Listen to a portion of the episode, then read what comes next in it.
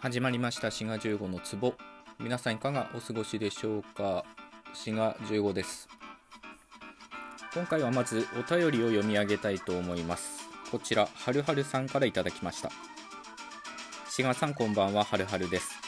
ついにむいむいさんとのコラボが実現しましたね。滋賀さんとむいむいさんへのコラボ希望のお便りをお送りしたのは私でした。コラボ会の配信を拝聴しましたがお二人とも緊張している感じでしたね。配信された以外のところでもお話しされたのでしょうか？もし配信された以外のところのお話があれば教えていただけると嬉しいです。何卒よろしくお願いします。ではまたということで、えー、はるはるさんどうもありがとうございます。これはこないだ配信した、まあ、むいむいさんとのコラボのことについてですね。まあ、僕自身は、まあ、むいむいさんもそうだと思うんですけどそんな緊張してなかったと思うんですけどまあ自分のことは自分が一番よくわからないのではるはるさんが緊張してる風に感じたということは、まあ、緊張してたのかもしれません。あとはあの対面でコラボさせていただいたのでお互いマスクしてたからいつもと違う感じに聞こえたっていうのもあるかなと思いますね。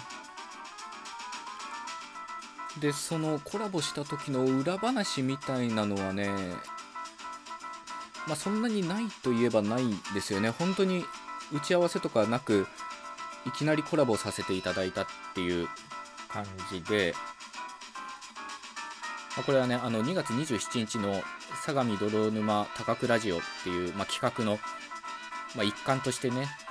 まあ、ちょっといい機会をいただいたのでコラボさせていただいたんですけど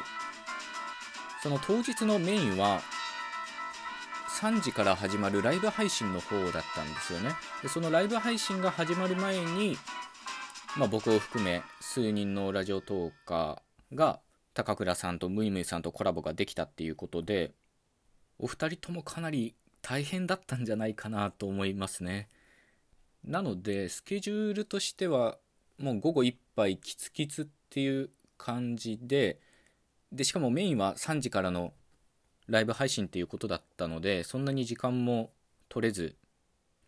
簡単な挨拶とコラボをしたっていう感じなんですよね。で、このご時世なので、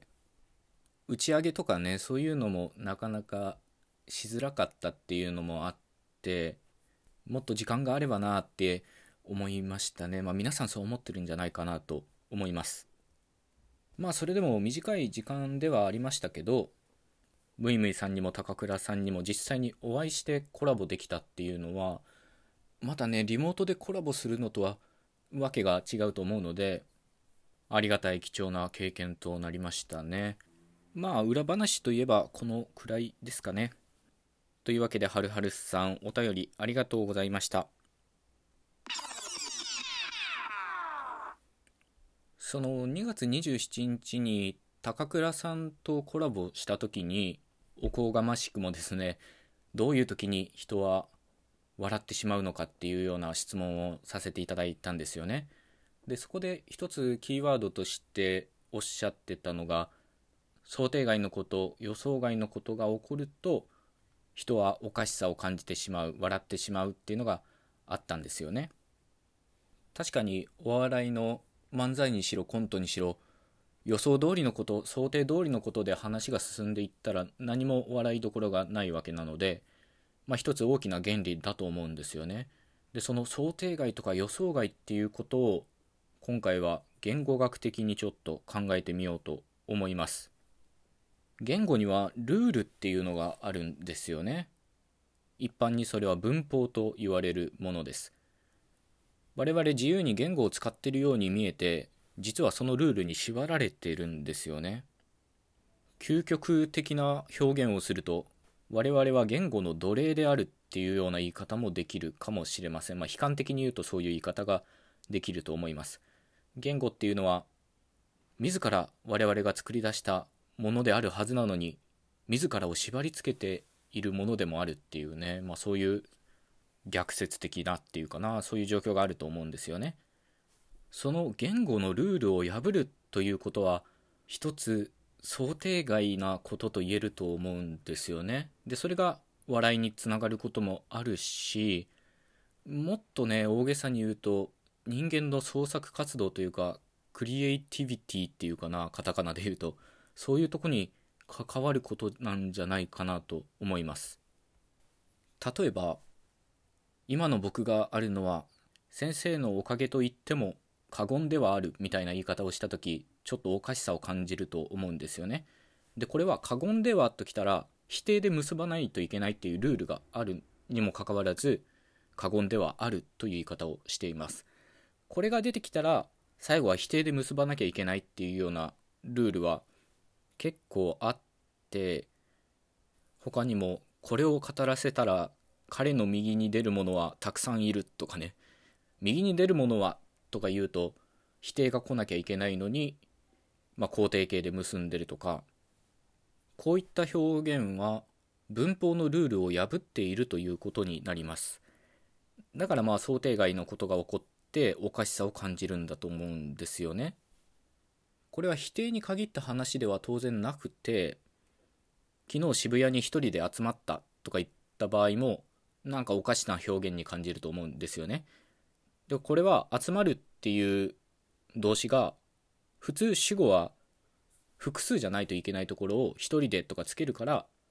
おかしさを感じるということです。あるいはねちょっと思いついたのはこの番組は面白いと私によって言われているとかねでこれは日本語の受け身分というか受動体言われているみたいなものは普通ねまあ、日本語に限った話じゃないかもしれないんですけど一人称が動作種の場合使えないはずなんですよね。私によって言われているとは普通言わず私が言っているっていう言い方になるところをまああえてというかねルールを破って受動体にして面白いと言われている私によってとか言うとお前しか言ってないんかいみたいなねそういうおかしさが出てくるんだと思います。こういうのはね、探そうと思えば意外とあるはずなので、皆さんぜひ探してみてはいかがでしょうか。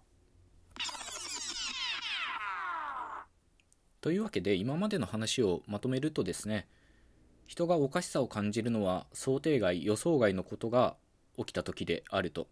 でその一つの例として言語のルール文法のルールを破るということによって笑いが起こることもあるということですね。まあ、これは大げさに言うと自らを縛りつけてる言語から、まあ、逸脱するっていうかちょっと自由になれるような、まあ、そういう瞬間であると言えるかもしれません。ただ、まあ、これは程度の問題でもあって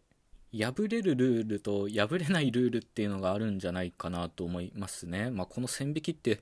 どこにあるのかなとかちょっと思うんですけど例えば食べたっていう表現を過去のことを強調したいからって言って過去の「た」を前に出して「た食べ」とか言えないですよね。まあこれは「た」っていうのがかなり自立性の低いっていうか付属的なものだからむやみやたら移動できないっていうのが一つあると思うんですけど、まあ、そういう程度の差はあるんですが、まあ、ルールを逸脱するっていうことがまあ、新しい表現とかお笑いにつながっていくっていうのは確かだと思います。ちなみに言語学ではですねこういうルールを逸脱したような、まあ、いわゆる間違ったっていうかな。表現のことを非文というふうに言います。非文っていうのは文にあらずと書いて非文です。そういった非文を研究すると新しいお笑いみたいなものにね通じていくかもしれません。もし皆さんで思いついたものがあったりしたら、ぜひお便りいただけたらと思います。というわけで、今回のトークはここまでということで、最後まで聞いていただいてありがとうございました。ではまた次回お会いしましょう。ごきげんよう。